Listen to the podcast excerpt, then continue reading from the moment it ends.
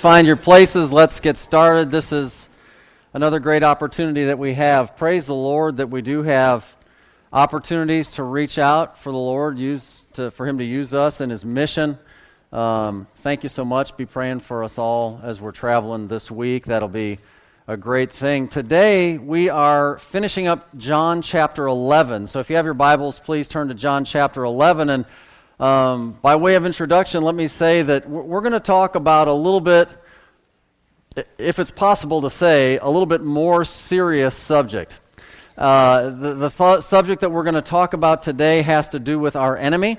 Uh, it has to do with how he influences people and how we can be aware of that by learning something from the responses that we'll see at the end of this chapter. Uh, we'll get into that in just a second. Let me just encourage you as we are preparing to hear from the Lord in this next hour, um, that you would try your, your very best to not hear anything with some preconceived bias. Um, ask the Lord to help you not to hear something that's not said, or not to carry something to some extreme that is not intended, but just to allow God to speak to your heart this morning concerning the things that we're going to look at. Will you do that with me? That'll help you. That'll help you as we get into this. And, and, and so, the, the title of today's message, I normally don't just jump right out and give you the title, but it is in your notes. It's the satanic nature of rejecting Christ. And, and the thing that I want to just kind of start off with is this idea that every human being is born with a sinful nature. The Bible is very clear about those things. We received that from our great great great grandfather Adam from the original sin as it occurred in the garden. If you went back to Genesis chapter 1, you would find that when God created man, he created man in his God's own image. But then man, Adam, and his wife Eve sin in the garden in chapter number three. By the time you get to chapter number five, Adam and Eve begin having children. And their first children show up after they have sinned. And in Genesis 5, the first few verses, what we see is that um, when Adam and Eve have their first children, that those children are not in God's image, but they are in Adam's image. And Adam's image is a fallen image. I say that to many of you who have studied the Bible, that's, that's review, but for some of you, maybe it's not. And you need to understand that that means every man and woman, boy and girl that's born into this world is born with an, with an image, with a nature that is sinful. We are sinners not just because we do sin, which is true, but we are sinners by our very nature, which means that we can't help but sin until we meet the Lord Jesus Christ anyway. And so that's what our life is all about. So as you come through the study of the Bible, and for those of you that have done this, this will sound familiar to you. Uh, the Bible talks about two types of human beings. Either you are what the Bible calls in Adam, or you are in Christ. In fact, the very name Adam, all it really means coming from the Hebrew is it means man. And, and so you are either in the first man, which is Adam, or you are in the second man, which is the Lord Jesus Christ. When you were born physically, your first birth places you in Adam with that sinful nature. When you are born again, born of the Spirit, when you receive Jesus as your Lord and Savior, the Bible says you are born in Christ. And so that's kind of the story that we see. We've got our old nature and we have a new nature. And if you looked in Colossians chapter 3, it refers to it another way. It talks about how take off, put off, like, like you would take off clothing, put off the old man, okay, and his deeds, and put on the new man, meaning the Lord Jesus Christ, and righteousness and holiness and all that sort of thing. So I'm just kind of setting the stage here to get you acquainted with what we're dealing with. Every human being is born with a sinful nature, and our only hope of escaping that is salvation in the Lord Jesus Christ. I want to remind you of something in Ephesians chapter 2. In fact, if you keep your finger there in John 11, if you flip over to Ephesians chapter 2, and the first three verses of Ephesians chapter 2 is all of our testimony of our lives. Now, you'll read it and say, well, that doesn't sound like me. It actually describes each and every human being before they receive the Lord Jesus Christ. And so at some point in our life, this is a good summary of what, how God describes all of our lives before we receive Christ. In Ephesians chapter 2 and verse number 1 starts by saying, And you hath he quickened, who were dead in trespasses and sins, wherein in time past you walked according to the course of this world according to the prince of the power of the air, the spirit that now worketh in the children of disobedience, among whom also we all had our conversation in time past in the lust of our flesh, fulfilling the desires of the flesh and of the mind, and were, notice, by nature the children of wrath, even as others. And the thing that I want to point out to you, because if you continued in Ephesians, you'd see uh, verse 4 starts by saying, But God, who was rich in mercy with his great love wherewith he loved us, by grace are you saved, and all of those kind of wonderful things that follow. This letter is written to Christian people, but it's referring back to that time before they had received the Lord Jesus Christ. And these are the characteristics of our life and it says in John chapter 8 and verse 44, the Lord Jesus himself speaking to unsaved religious men, Pharisees, and he says to them in verse 44, Ye, you all that I'm speaking to, you are of your father, spiritually, the devil. And so I want you to get this in your mind because we're going to talk about a satanic nature in those that reject the Lord Jesus Christ. Now, listen, when it says that you're of your father, the devil. And, and I'm making this application to every human being that has yet to receive the Lord Jesus. Please don't misunderstand me into thinking that I think everybody's just a devil worshiper. That you got those upside down pentagrams, you know, uh, painted on your walls, and you're burning candles and having seances and doing whatever it is that those people do. I'm not saying that. But I'm telling you that there is biblically revealed to us a satanic force that is behind any action that would be opposed to the Lord Jesus Christ. Now, never are these actions more evident to us than when these actions motivate people to engage in physical violence. And we'll see in this story before we're done. This story is the story on the heels of Jesus Christ, possibly greatest earthly ministry, raising Lazarus from the dead. The reaction of these people is let's kill Jesus. This initiates the plot to kill the Lord Jesus Christ. Uh, you know, it's one thing when people aren't interested in the Lord Jesus and they just quietly walk away. They're disinterested. But it's quite another thing when they plot to kill the opposition. I was in the 9 a.m. prayer session and we prayed and thanked God for the freedoms that we have in this country to be able to gather together and freely worship him and sing to him and study his word and tell others about him. But there's many places in this world today where that freedom is not given. There's many places in this world today where if you proclaim jesus as publicly as we are this morning that they will seek to kill you too. Some places use the word jihad. But, but there have been religious wars in the name of their God, whoever that God might be, all over the, all over the history of man. And, and that physical reaction that wants to eliminate the enemy is satanic in nature. Now, listen, let me just make it clear to you that whether your rejection of Jesus Christ elevates to a level of physical attack and brutality, or whether your rejection of Christ is just very calm and personal and, and just subdued, you are just as lost you end up in the same devil's hell. But the evidence of the work of the devil becomes very clear when people get very, very violent and that sort of thing. And, and that's what we're going to see because throughout the history of man, frequently the vehicle used is major organized religion that have taken on crusades to kill the infidels, as they might even say. And so, what I want to do today simply is just for us to better understand this phenomenon. I want us to have some clear battle lines drawn in our minds as it relates to our life living in what the Bible calls in Galatians this present evil world. So we're going to jump into this text and we're going to see some things. And uh, first, we just, we just got to have the Lord be the one speak to us. Let's just pause for a second and pray. And Heavenly Father, I do pray for your protection, your guidance, your revelation. I pray, Lord, that as we look into this subject, uh, that it doesn't freak us out. Uh, I pray that this subject would just simply be a confirmation of truth that uh, whether we'd thought about it before a lot or a little or maybe not at all, would be something that we would see clearly that there is real spiritual warfare that goes on behind the scenes. There are spiritual forces that are, that are waging war for the souls of men and women all over this planet every single day, and that we need to understand that they exist. We need to understand who we are in the light of all of those things. And thank you, Lord, that at the end of the day, uh, we've read the last chapters. We know that you win. we know we're on the winning side. We know how it's going to work out. But in the meantime, uh, it can get a little dicey.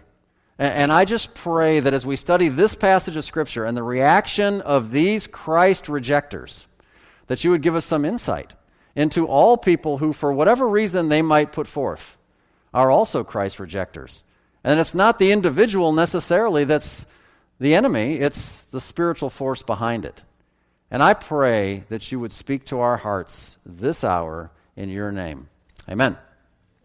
Well, the first point I have for you is simply the clear revelation of the Lord Jesus Christ. And, and last week we kind of ended on verse 46. I want to back up into that because, again, we came through verse 44 with the actual miracle of raising Lazarus, and there's some reaction to that. And verse 45 starts by saying, Then many of the Jews which came to Mary and had seen the things which Jesus did believed on him. Yay.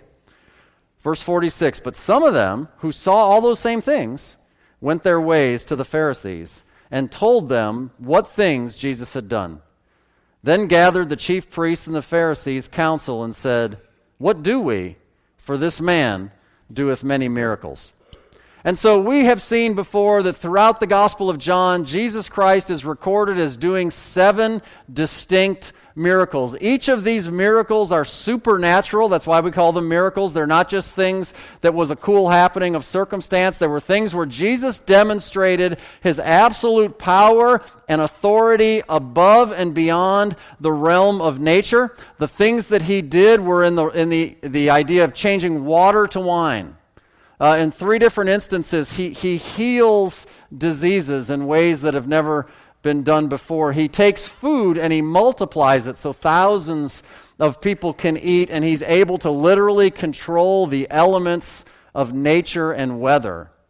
But in John chapter 11, the seventh of the seven miracles recorded in John's gospel, I think Jesus Christ saves the best for last. Because taking a man who had been dead and in the grave for four days, the process of decay and decomposition had begun to take place. And Jesus shows up, and just with a word, he calls him out of the grave, and Lazarus comes out of the grave and is alive again in the very sight of all the people. Can you imagine having been in Bethany at that graveside when Lazarus comes out of the tomb alive? And, and you guys down here, remember our verse from last week? What is the verse y'all were going to remember?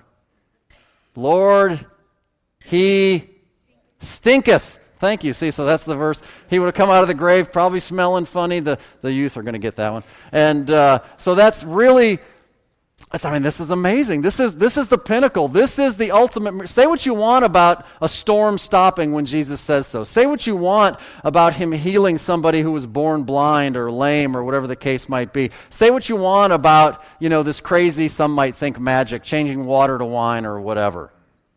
But raising a guy from the dead? After the people have been mourning for over four days. Nothing like that has ever, ever happened before. And so you have some reactions. In verse 45, you get a bunch of people getting saved. You got a bunch of people believing in the Lord Jesus Christ. Amen. You definitely have the disciples who had been watching this whole process. Their faith is strengthened and increased, right? And you know what else? As we read on, as you'll see in this, in this story, this miracle of Lazarus being raised, it was never denied by anybody. Nobody who was around there would possibly, nobody denied that the miracle took place. Can you imagine denying that the miracle took He didn't really raise him from the dead, and Lazarus walks up and he's like, hey, what's up? I mean, there he is, you know, and everybody knew there he was. And so, I mean, there's no denying the fact the guy was dead and now he's alive and he's over here, he's having a hamburger or whatever, you know. Not a pork sandwich. But Jesus Christ and the things that he did, again, this is, these miracles prove who he is. He is God the Son. And that's the purpose of John's writing. It is a clear revelation of who Jesus Christ really is. If we go back to John chapter 1 and verse number 9, it says, That was the true light, capital L, the Lord Jesus Christ, which lighteth every man that cometh into the world. Jesus Christ, when he came into this world, literally lights every man. He gives us all the clear revelation of who he is. In Romans chapter 1, the Holy Spirit, through the Apostle Paul, says this in verse number 20 For the invisible things of Him from the creation of the world are clearly seen. We can see invisible things. How's that? Being understood by the things that are made, even His eternal power and Godhead. We can understand things about the eternal power and the, and the Trinity, the very being of the Godhead. And it says so that they're without excuse. In other words, I want you to get it clear. God absolutely, He's got this job on His list of job description. One of God's jobs is He is going to make His presence known. He's going to make His person known to every man, woman, boy, and girl on this planet throughout all time. Absolutely. That's what He does. He does it in a variety of ways, but He will make it clear who He is so that all of us, ultimately, when this physical life is over, are without excuse. None of us can stand before God and say, I had no idea. Because he says that that's what he'll do. Now, the fact that Jesus is who he is, the fact that he is the King of kings and the Lord of lords, the fact that he rules over the realm of all nature is a threat to individuals, to human beings on this earth that have some level of authority themselves. And that's what we're going to see in this story today. People who have positions of power, people who have levels of authority over others, typically enjoy that and prefer to not have that authority threatened. They prefer to not have somebody else come in. That's what wars are all about, right? One king has a territory, another king has a territory. I want some of your territory, we're going to fight about it. And, and that's what happens. That's what we see. And so you rarely, throughout history, see people who are very wealthy or people who are very powerful get saved. I mean, the Lord Jesus said the very thing in Matthew chapter 19. There was a guy who was a rich young ruler. He was wealthy and he was powerful. He ruled over a lot of people. And he ultimately walks away sorrowful because he's not willing to surrender all of his will and all of his power to the lordship of the ultimate power, Jesus Christ. Because you see, the gospel requires that that's exactly what we do. In order to be saved, we have to agree with God that we're no good. We, have got nothing good to offer. And people who have achieved some level of prominence frequently have a hard time confessing, yeah, it's all garbage. It's nothing. I give it all to Jesus. But that's what the gospel requires. That's what we've got to do. And so when you submit to God, then He'll come in and change your life. But you literally say, You're the boss, you're the authority, I'm the servant, I'm here for you. That's what salvation is. And that's, my friends, the place where the battle begins. And that's really our story. I'm going to read the whole rest of the story now as we get into this second point. So let's start in verse number 48. So they came in and they said, What are we going to do? Okay, he does a lot of miracles. Verse 48 If we let him thus alone, all men will believe on him, and the Romans shall come and take away both our place and nation. And one of them, named Caiaphas, being the high priest that same year, said unto him, You know nothing at all, nor consider that it's expedient for us that one man should die for the people, and that the whole nation perish not. And this spake he not of himself, but being high priest that year, he prophesied that Jesus should die for that nation, and not for that nation only, but that also he should gather together in one the children of God that were scattered abroad. Then from that day forth they took counsel together for to put him to death. Jesus therefore walked no more openly among the Jews, but went thence unto a country near to the wilderness, into a city called Ephraim, and there continued with his disciples. And the Jews' Passover was nigh at hand, and many went out of the country up to Jerusalem before the Passover to purify themselves. Then sought they for Jesus, and spake among themselves as they stood in the temple, What think ye, that he will not come to the feast? Now both the chief priests and the Pharisees had given a commandment, that if any man knew where he were, he should show it, that they might take him. So, what we have is we have this sinister plot. We have this plot to kill the Lord Jesus Christ. And even then, when that was happening and it wasn't quite his time yet, this is the end of Jesus' public ministry. From this point forward, Jesus shows himself openly to the people no more. He just spends some time with his disciples getting them ready because he knows the Passover is only about a week away and ultimately he's going to give his life. The disciples don't understand that, but Jesus understands that, so he kind of goes off into hiding. The Pharisees and the chief priests are saying, We got to find this guy, we got to eliminate this guy. The Passover's coming, everybody comes to Jerusalem for the Passover. All points bulletin. Everybody look out for Jesus. If you find him, you got to tell us. Snitch alert. You got to tell us because we're going to kill him. And uh, that's the situation. That's what we see. This is nothing new. Back in John chapter, nine, uh, John chapter 1, excuse me, we looked at verse number 9. He's the light that lights every man that comes into the world. It says in verse number 11, He came unto His own, and His own received Him not. That's exactly what happened here. He came unto His own, the Jewish people of that time, and they rejected Him. You know what? These all rejected Him too. You start in verse number 46 and you work their way down. You know what? Even today, Jesus Christ is offered to each and every one of us and he came for us, and people still reject him. It's amazing to me that, regardless of the facts, again, it's a miracle, they acknowledge the miracle, right? They accept the fact that there was a bona fide supernatural event at the hands of this man that took place. They don't deny the miracle, they deny the Christ who did the miracle. That's even worse. That's crazy. But that's what they did. And so they, they can't deny the miracle.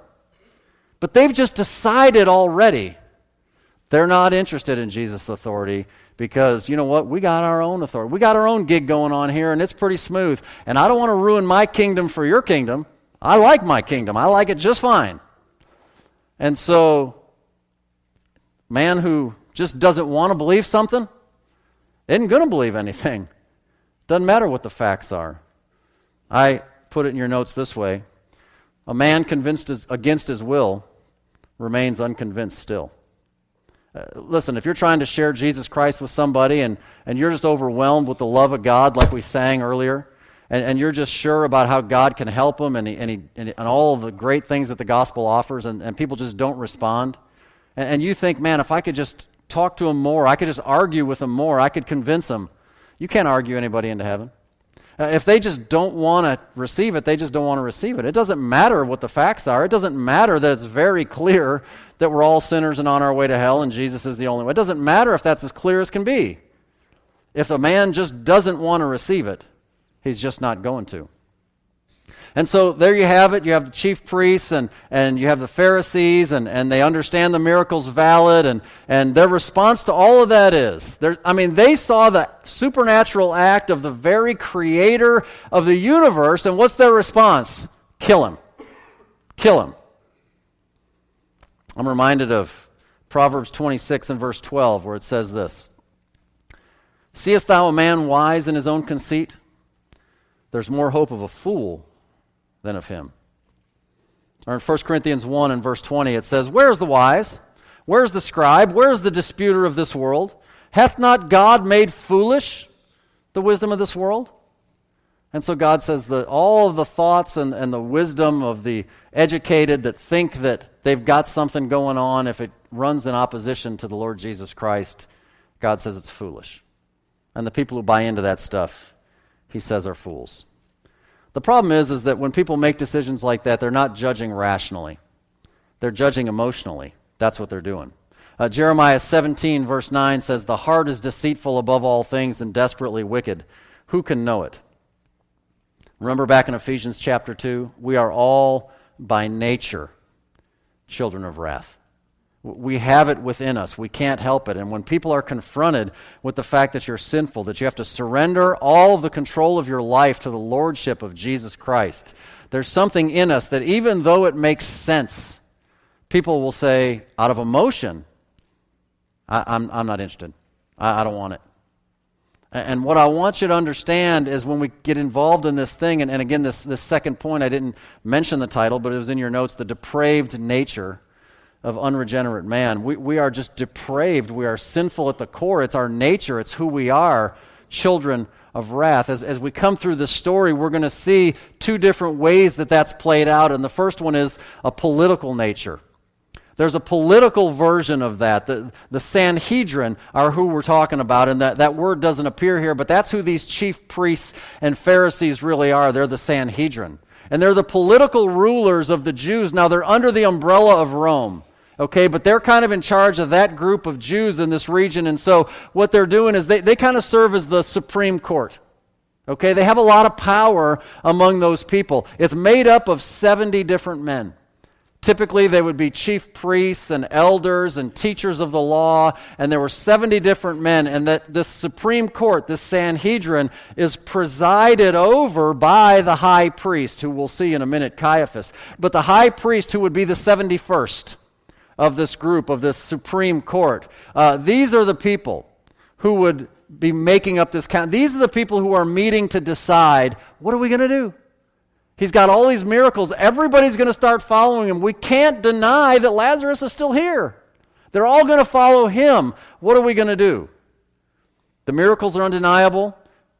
People believing in Jesus, let me tell you, the Sanhedrin doesn't care if people believe in Jesus. What the Sanhedrin cares about is if the people begin in mass to follow Jesus, Rome is going to see this great swelling of an uprising. And when Rome begins to see this great swelling of an uprising, then they will come, and it says, take away our place and our nation. And see, the whole thing is, we've kind of got our thing going on. We're in charge of this group. Jesus is going to mess up our authority, our power. And they said, we can't have that. The devil don't care what you believe. The devil don't care what you think and do as long as you don't develop some sort of momentum, as long as you don't get some revival going, see?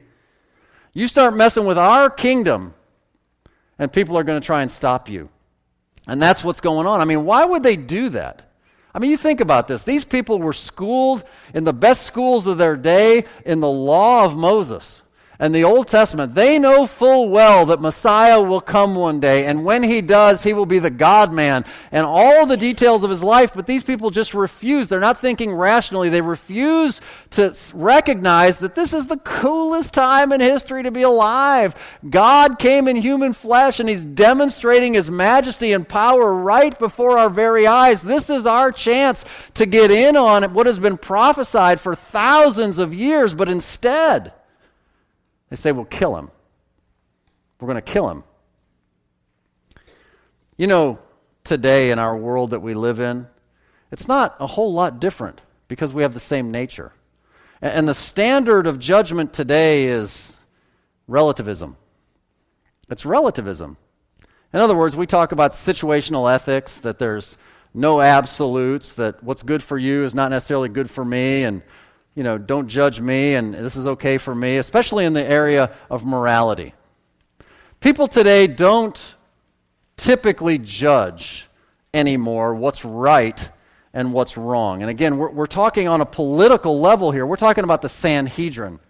They don't care if Jesus is guilty or innocent. They are not trying to judge what is right and what is wrong. They are judging based on how it affects me. And that's what people do today right? Our politics are no different than their politics, right? I mean, when we make issues on the ballot and we say we are going to legalize marijuana, we're, we're going to legalize abortion, we're going to legalize homosexual marriage, we don't care as a po- political nation of leaders. They don't care about what's right and what's wrong. They've already decided that that stuff doesn't matter. We are going to relativistically judge based on how it affects me. If I like twisting that thing up and smoking me one, I'm going to vote yes for that thing. Or if I want to get rid of my baby because it's a hassle for me, I'm going to vote yes for a woman's right. I mean, that's the way people vote. That's the way governments lead. It's all relative, it's based on how it affects me. Because it's our depraved, sinful human nature to judge emotionally, not, not rationally, based on how it affects us not what's right. And back then, we saw that that was very evident in the realm of politics. Why is that? Well, because in politics, you control the largest amounts of people. Your authority is elevated. The decisions you make affect multitudes and multitudes of other people. And so we see that played out as these people are rejecting the clear revelation of God in Jesus Christ. The other nature to the rebellion is religious. It's religious. Now, I want you to understand something because we're going to look at the person of Caiaphas as the high priest, but these people, that are plotting to kill the Lord Jesus Christ, uh, don't kid yourself. These are bloody killers, these are murderers. And at the same time, they are clean living, pork abstaining, Sabbath keeping children of Abraham. That's who they are. They would have been people who would have had the highest respect in their society. And behind the scenes, they're plotting the most brutal, unjust murder of all history. Caiaphas, the high priest, he's wicked. He's evil. He's a fake. There's nothing about him that's right. There's nothing about him that's godly. He is the high priest. He holds the position to be the spokesman before the people for God. And it's interesting because in a minute we're going to look at that verse where he really prophesies something true, but not because he's trying to get in line with Jesus. No, no, no. He's got very other different motives. But Caiaphas, you could read about Caiaphas if you want to. He was uh, the one who, a few chapters down, you know, he questions Jesus during his trial. Uh, Caiaphas is the one who, in Acts chapter 4, when uh, Peter and John go into the temple and they heal the guy who's begging there, and they, you know, silver and gold have we none, but what we, in the name of Jesus, rise up and walk. And, and then they're questioned in front of Caiaphas. I mean, Caiaphas is the guy who over and over again is witness to miracle working power of God and just decides, I don't care about any of that stuff. All I care about is how does it affect me? How does it affect us? How does it affect my kingdom and my power? And so the Sanhedrin gets together and they're like, What do we? What are we going to do with this Jesus? We, it doesn't fit into our box. I don't know what to do with him. And Caiaphas, he gets a little nasty. He gets a little uh, sarcastic. He gets a little insulting. And he says, You know nothing at all. You don't even know what you're talking about. Are you kidding me? It doesn't matter to me if Jesus is innocent or guilty. All that matters is, is that we preserve our position over this people. Because the real issue with unregenerate man, it's always self preservation. It's always self preservation.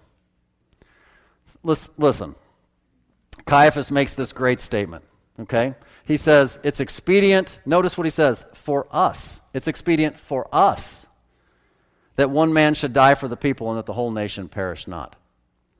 Now, yes, that was prophetic. Yes, God did that. Yes, that was he didn't speak that of himself. God put those words in his mouth. But when Caiaphas said those words, don't kid yourself into thinking that he was a secret Jesus follower like Nicodemus. He was not. Don't kid yourself into thinking that he said that in order to try and sway the people to surrender their hearts to Jesus. Absolutely not. Caiaphas said that in this context. Are you kidding me? You guys are debating, like, what should you do? Jesus shows up and threatens our authority. Don't you recognize that the ends justify the means? Don't you recognize that it is expedient for us? We're going to kill this dude so that we can preserve our nation. But when he said that, he was dead wrong. Because it wasn't that many years later, it wasn't 40 years later that, yes, they killed Jesus, and of course he rose again, and we know the story, but they did put him to death. And 40 years later, in 70 AD, Titus and the Roman army comes through and absolutely levels Jerusalem, and Israel ceases to be a nation. That didn't work. That plan didn't work. But at the same time, there was a spiritual prophetic nature to what he said. Because, yes, indeed, it is, friends, expedient for all of us that Jesus Christ dies so that he can preserve life in all of us. And the fact that he said that, interest, it's amazing to me the sovereignty of God. The fact that he said that God put those words in the mouth of the man who was the high priest, and his intention was nothing but satanic and evil. And yet the very words are prophetic. The very words are the words that is the message that the people absolutely need to get. And that's what God does all the time. You see, God can use evil, wicked people to proclaim his truth. Uh, he can use anybody he wants to. If you went back to Numbers chapter 22 and there's a story of a prophet named Balaam, Balaam was an evil man, and God used him to put forth his word the way he needed to. In fact, if you remember the story, Balaam had a donkey that God spoke through to, to communicate his message. And if he can use the donkey,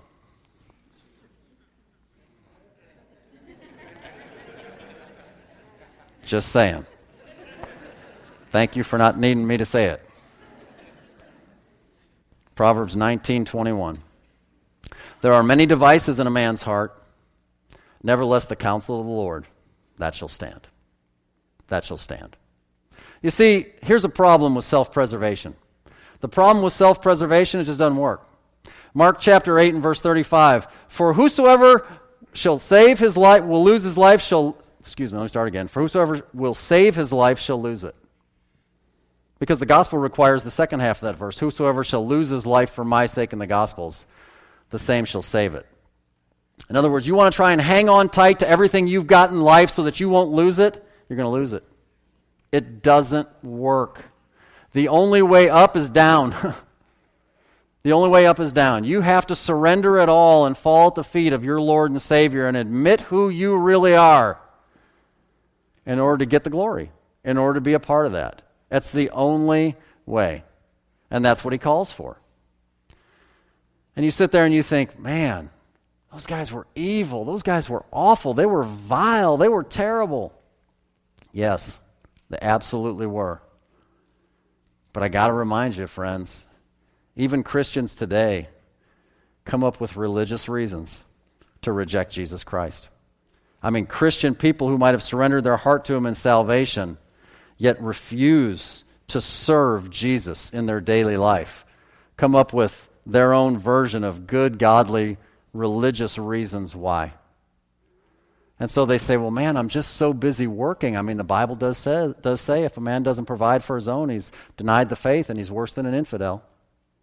Or they say, wow, I mean, I just, I, I've spent so much time just, just with my family. And, and doesn't the Bible talk about how family really is more important than church and other things? I mean, it's the very first ministry God's given us. I mean, I got to take care of my family and my kids, right? Of course, you have to do all those things. But can I just remind you, God did not give you that family, and God did not give you that job so that you would ignore Him so that you would cast him aside and not spend any time with him or for him and serve him and walk with him and love him and bring others to him? Don't you realize, friends, you need to really be careful because our God, who we love and serve, the Bible says is a jealous God. I will have no other gods before me. And if you have surrendered your heart to me as my child, it's my duty as God to raise you up as a good parent would raise up a child.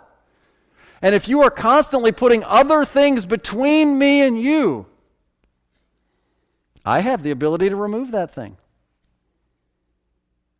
Think about that for a while. And I'm not trying to judge everybody who's gone through a tragedy or everybody who's lost a job. Uh, not at all. There's, there's maybe hundreds of reasons why things happen. I'm just, I just want you to consider the fact that God is a jealous God. And if your idol that is between you and Him is some excuse, religious or otherwise, he might just remove it. So you fall down on your face and you're like, I got nothing else. Oh, God. And he's like, Well, that's really all I wanted. that's all I wanted. Just some love and devotion. Just keep me in my rightful place. That's all. Listen, friends, don't kid yourself. The same sinful, wicked, evil, human, fallen nature that was in these guys is in every single one of us. It's in every single one of us. We might dress it up a little nicer. We may package it a little cleaner, but it's no different. And this is the end. This is the end of Jesus' public ministry. It's about a week before his crucifixion. And the last thing I want to draw your attention to is the third point. Because we've seen the story. We've seen how God revealed himself clearly, and we've seen how man has rejected him ridiculously. I want to talk a little bit about the enemy, the real enemy. The behind the scenes force for all this stuff is the devil. And you know what? There's always going to be opposition to the Lord Jesus Christ. I mean, just go to the bank, just count on it. Listen, you can't stand for the Lord Jesus Christ and expect this world system, go back to Ephesians chapter 2, that we walked according to the course of this world, according to the prince of the power of the air. Who's that? The spirit that now worketh in all the children of disobedience. The devil is the force behind your fleshly nature doing bad things. The devil is the force behind this world system that has charted a course that is going 180 degrees in the wrong direction. The devil is the enemy. He's the declared enemy of God. And what we're going to see is that the two primary ways that he's going to manifest his power and opposition to Jesus and anybody who stands for him are going to be the very ways that we saw it be manifest in this story. The first thing I want you to see is that the, the Bible itself has a particular theme, and we're not going to spend a lot of time on it, but the theme of the Bible is authority. The theme of the Bible is, is, is about power. The theme of the Bible is all about this question who's in charge? Sometimes it's been referred to that the theme of the Bible is about a king or about a kingdom. So who's in charge? Is it God or is it the devil? Uh, in our personal lives, you can ask, who's in charge? Am I going to surrender the, the throne of my heart and my life to Jesus? Or am I going to sit proudly on my own throne and say, I'm in charge of my life? I'm the, I'm the captain of my own fate. See, it's always about authority. That's, that's really what the Bible is all about. See, when God first created all things, among the things that were there were the heavenly host. Before we got into the seven days of creation that we read in Genesis chapter 1, He created who is now the devil. It was at that time an anointed cherub, it was one of the heavenly uh, beings called Lucifer. And in Isaiah chapter 14, I want us to look together in Isaiah, if you want to look there with me in your Bibles. In Isaiah chapter 14, it tells the story of Lucifer and his sin and his fall, and it's very telling because when we read, starting in verse number 12, it says this How art thou fallen from heaven, O Lucifer, son of the morning? How art thou cut down to the ground, which didst weaken the nations? For thou hast said in thine heart, notice what he says in his heart, I will ascend into heaven. I will exalt my throne above the stars of God.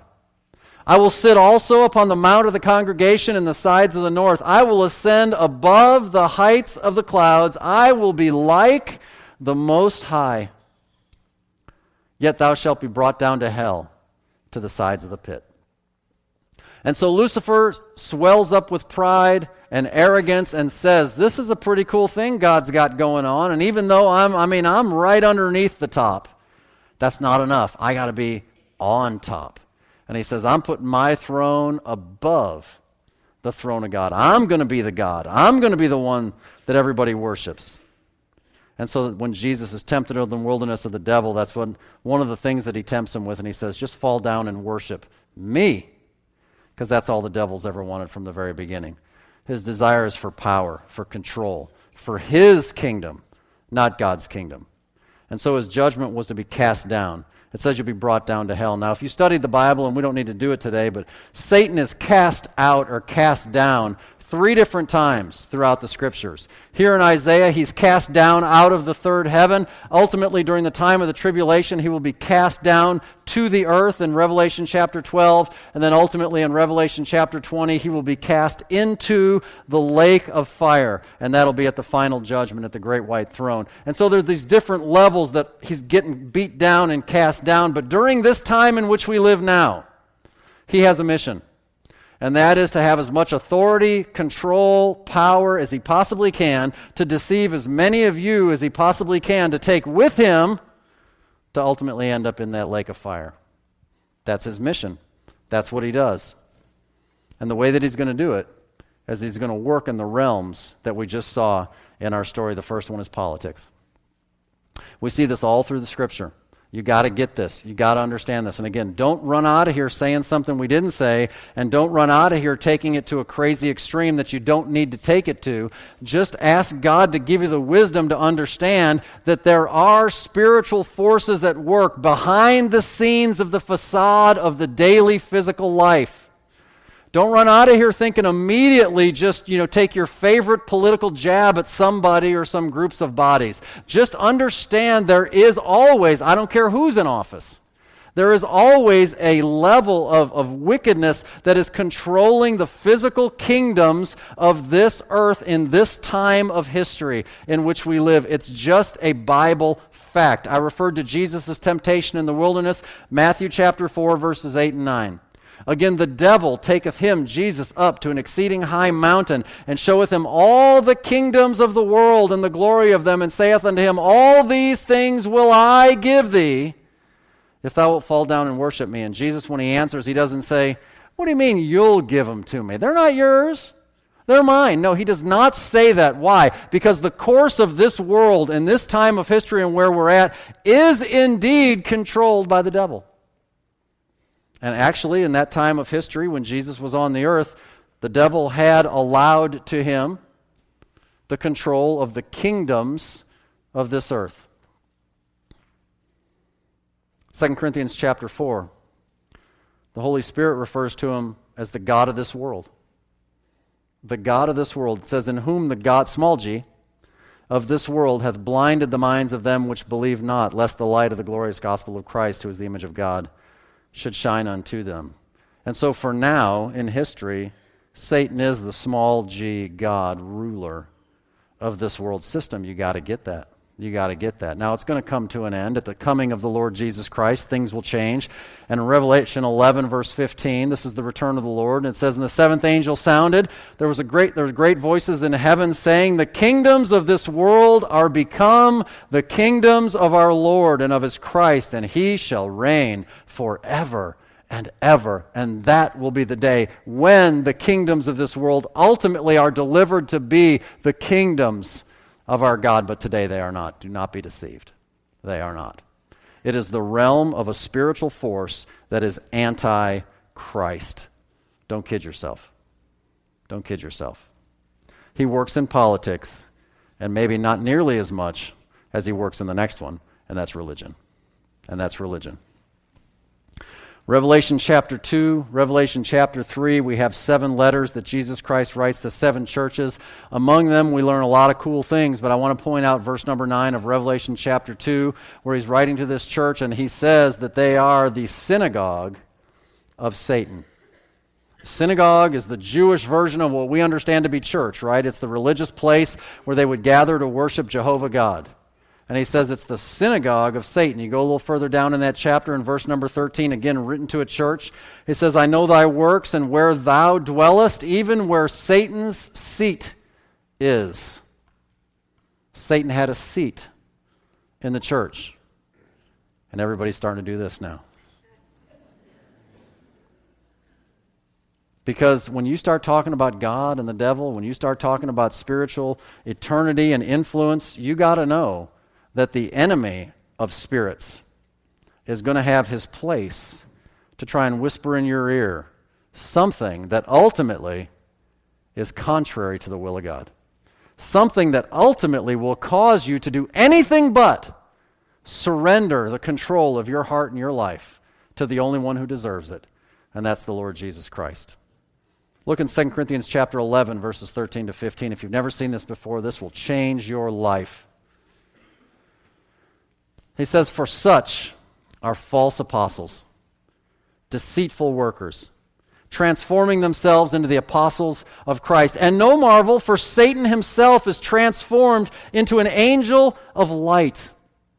Therefore, it's no great thing if his ministers also be transformed as the ministers of righteousness, whose end shall be according to their works. See, Satan can make himself look pretty darn good.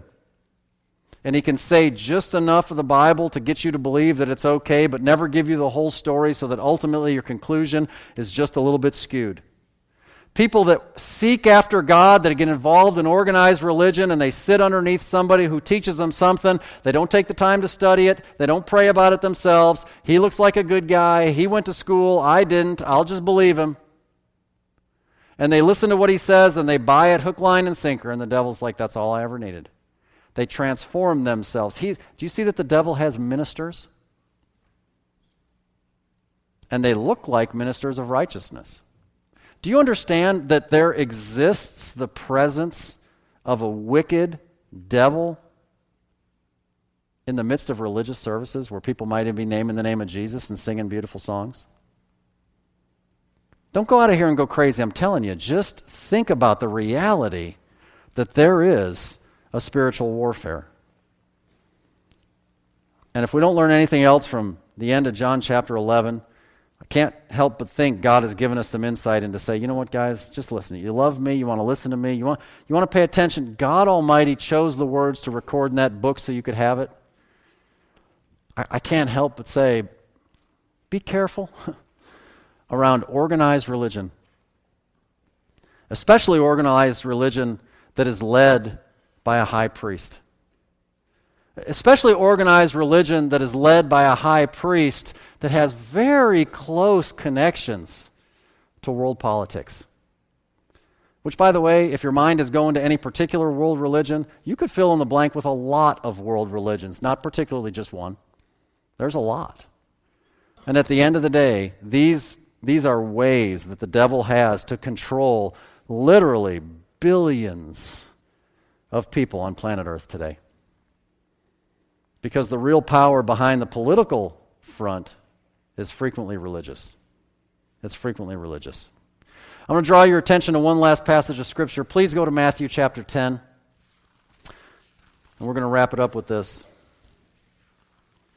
Because you need to understand something about the Lord Jesus Christ. I mean, uh, the more you get into this Bible, the more you're going to understand how this stuff plays out. And in Matthew chapter 10, we learn a truth that runs counterintuitive sometimes to the way we think. We think Jesus Christ came to make us all love each other and be unified, and, and there's a sense in which that's true among those of us who have already believed in him. But in the greater world of people who don't believe in him, because no matter what happens, there's going to be opposition, remember? Jesus Christ understands that his very presence divides people. And that's what we see in Matthew chapter 10, starting in verse number 34 where Jesus himself speaking says, Think not that I am come to send peace on earth. I came not to send peace, but a sword. For I am come to set a man at variance against his father, and the daughter against her mother, and the daughter in law against her mother in law. That explains a lot. Just saying. And a man's foes shall be they of his own household. That's not referring to the in law. Well, maybe. He that loveth father and mother more than me is not worthy of me. And he that loveth son or daughter more than me is not worthy of me. And he that taketh not his cross and followeth after me is not worthy of me. He that findeth his life shall lose it, and he that loses his life for my sake shall find it. Jesus Christ, very clearly, as it was in John chapter 11, some people believed, a lot of them didn't. Just as it is this morning. There's some of you here that aren't sure if your life ended today, you'd have a home in heaven. And some of you understand today's the day, now's the time. You need to surrender your heart and your life to the Lord Jesus right now. And some of you just might do that. But there might be others of you that'll say, I don't care.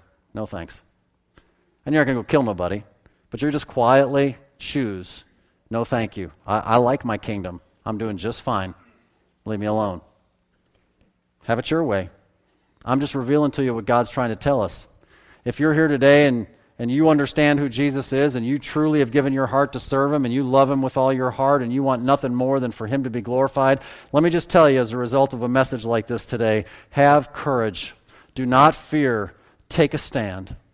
I'm going to tell you something. For 21 years of my life, that this world gave me nothing but set me on a course straight for hell. This world gave nothing to me that was worth anything. I owe this world nothing.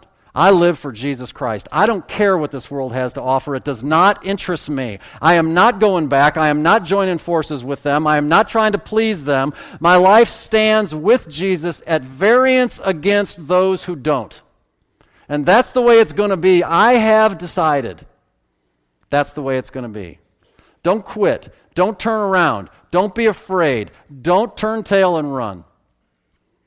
1 John chapter 2 and verse number 19 says this They went out from us, but they were not of us. For if they had been of us, they would no doubt have continued with us. But they went out that they might be made manifest that they were not all of us. How could you possibly say that you've surrendered your heart to the King of Kings and the Lord of Lords, who has taken your feet off those hot burning coals of hell and placed you in glory and given you new life? and yet you say thank you and you turn back around and live your life just like every other lost guy in this society? How could you? Jesus Christ saved you from hell. He saved you out of this world system, and you have no allegiance to them. By the way, they have no allegiance to you. This world has no use for you, Christian. Just know it. You try and go back into this world, you're going to be the most miserable person on the planet. Lost people get along fine with this world. Christians don't get along very good with the world. I'm just telling you. They'll chew you up and spit you out as much as anybody else and not even say they're sorry. James chapter 4 makes it very clear. Verse number 4 Ye adulterers and adulteresses, know ye not that friendship of the world is enmity with God? Whosoever therefore will be a friend of the world is the enemy of God. And in Luke 16 15, Ye are they which justify yourselves before men, but God knoweth your hearts. For that which is highly esteemed among men, it says, is an abomination in the sight of God. Today's the day, guys. We draw the line in the sand and you pick. I'm either, I'm either standing with Jesus, which means I'm standing against the world, or I'm going to go ahead and just stand with the world which means you're standing against Jesus. That's the only way it works. A lot of you, you think you're doing this. You think you got just enough of Jesus to keep you out of hell. But you love that world, man. You can't let go of that world. And you think that somehow you're in the you're just in the middle. You're not the super Christian, and you're not the evil, vile guy either. God says, really, there is no middle. You're either with me or you're against me. And that's all there is. And it's got to bring you to a response. The very presence of Jesus Christ requires a response. And that's what I'm going to give you a chance to do right now to make up your mind and to make a response. And let me just tell you something. If in your heart you think, I don't know, I mean, I, that's interesting. I, I'm not ready to make a decision today. I'm not saying no, I'm just saying not now. That's okay, and, and we respect that. Take time, ask questions. We want to help you. But understand this. Just understand this. Do not be deceived. If you walk out of here and God is working on your heart and you just say, I don't know, I'm a little timid, not now, maybe tomorrow, maybe next week, I hope so, I'll get around to it, I promise. Not now. Not now means no. It means no for now. And God forbid you walk out of here and something terrible happens and you don't ever make it back. Your life ends, some tragedy happens, some accident on the road, who knows? Just know, not now is no. So let's pray together.